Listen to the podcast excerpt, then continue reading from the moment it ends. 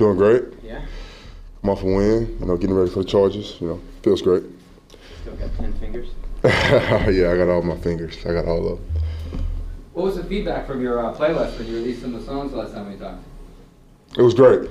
I released ten songs. Uh, it was great. Uh, got pretty good feedback from Twitter, Instagram. You know, people asked me to share my playlist, so that was pretty good. What was last week like for you, you know, not being able to practice, but then playing, was it tough emotionally? Yeah, it was tough, but I mean, it was it was out of my control. Uh, it was tough, but uh, like I said, I'm hopefully to play on Sunday, and I'm ready to get to work today on Wednesday to get ready for the uh, LA Chargers. How difficult is it to go through a week where you're not practicing, and then you know on Sunday you're playing full contact, and you know. Just kind of like get that muscle memory, you know, like that Wednesday practice is our most physical practice because it's in pads. So just kind of like not getting that day, then Thursday, then Friday, then you know, walk through on Saturday, then playing on Sunday. You know, it was kind of tough, but I mean, just kind of like goes back to all like your techniques, your fundamentals, and uh, trusting things that you do. And I wasn't able to do it that week, but I mean, uh, you know, just uh, hopefully, uh, gladly playing six six games before that, you know, helped me, you know, uh, to to help us get a win on Sunday. Did you miss it, or was it like, yeah, you know, week seven, I could, I could do without one, right? You know, of course I miss it. I mean, you know, I've not been out there with my guys, you know, seeing my guys go to practice and I can't go out there and practice, you know, that hurts. That sucks. Uh, you know, just building those relationships each and every day, you know, uh, those calls, communication out there on the practice field, uh, particularly on defense, you know, you miss that. But I mean, like I said, it was out of my control. So, I mean, uh, you know, I'm, I'm back and I'm, I'm better and I'm ready to go. How much did uh, the win do, what did it do for you guys, but also kind of get you ready for another, a tough test this, this week? You know, we know the uh, the Chargers. I mean, they're going to be ready to go. Justin Herbert's playing good.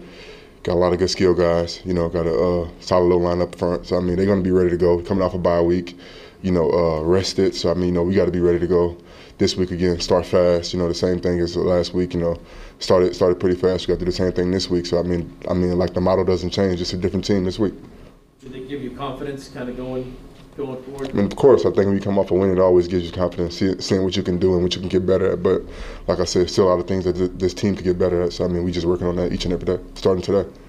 You weren't the, the only D lineman who was a little banged up going into mm-hmm. this game. How Yeah. encouraging was it for you guys that you were able to perform as well as you did despite all those injuries to a bunch of other guys? I mean, it's week seven. I mean, it's week eight, going into week eight this week. I mean, NFL football, you know, eh, you, you're going to be hurt each and every day. You know, that's injuries, playing in the trenches, you know, double teams, things like that. So, I mean, it's not nothing that uh, all we can do is just, you know, take care of our bodies and just keep getting better. But, I mean, everybody's going to be banged up around the lead, all 32 teams. So, all we can do is just keep going forward, taking care of our bodies, and just uh, get ready to play each and every week.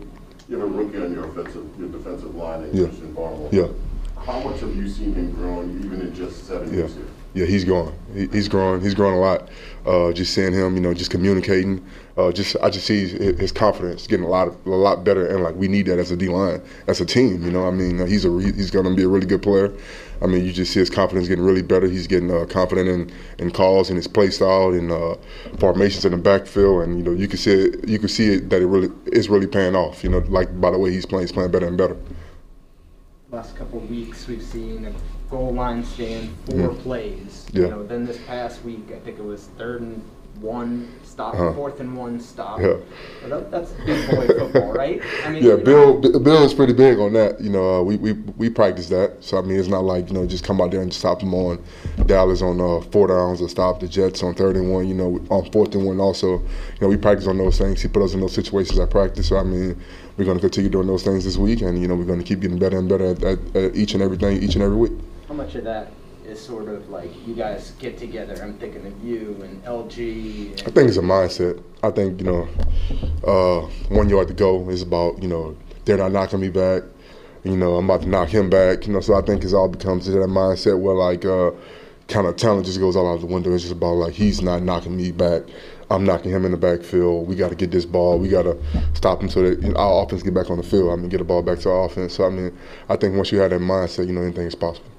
Before you guys made those stops against Dallas and then the Jets, Mm-hmm. how confident were you in what was coming? Because it seemed like you had a really good handle on it. And then some guys have talked about Bill told us what was going to happen, and then Yeah. it did. Yeah, I mean, uh, your question is how confident was we coming in two? Just Two. like it's third and one. Okay. You made a stop before. Yeah. We know they're sneaking, or we know they're Okay. with a play action.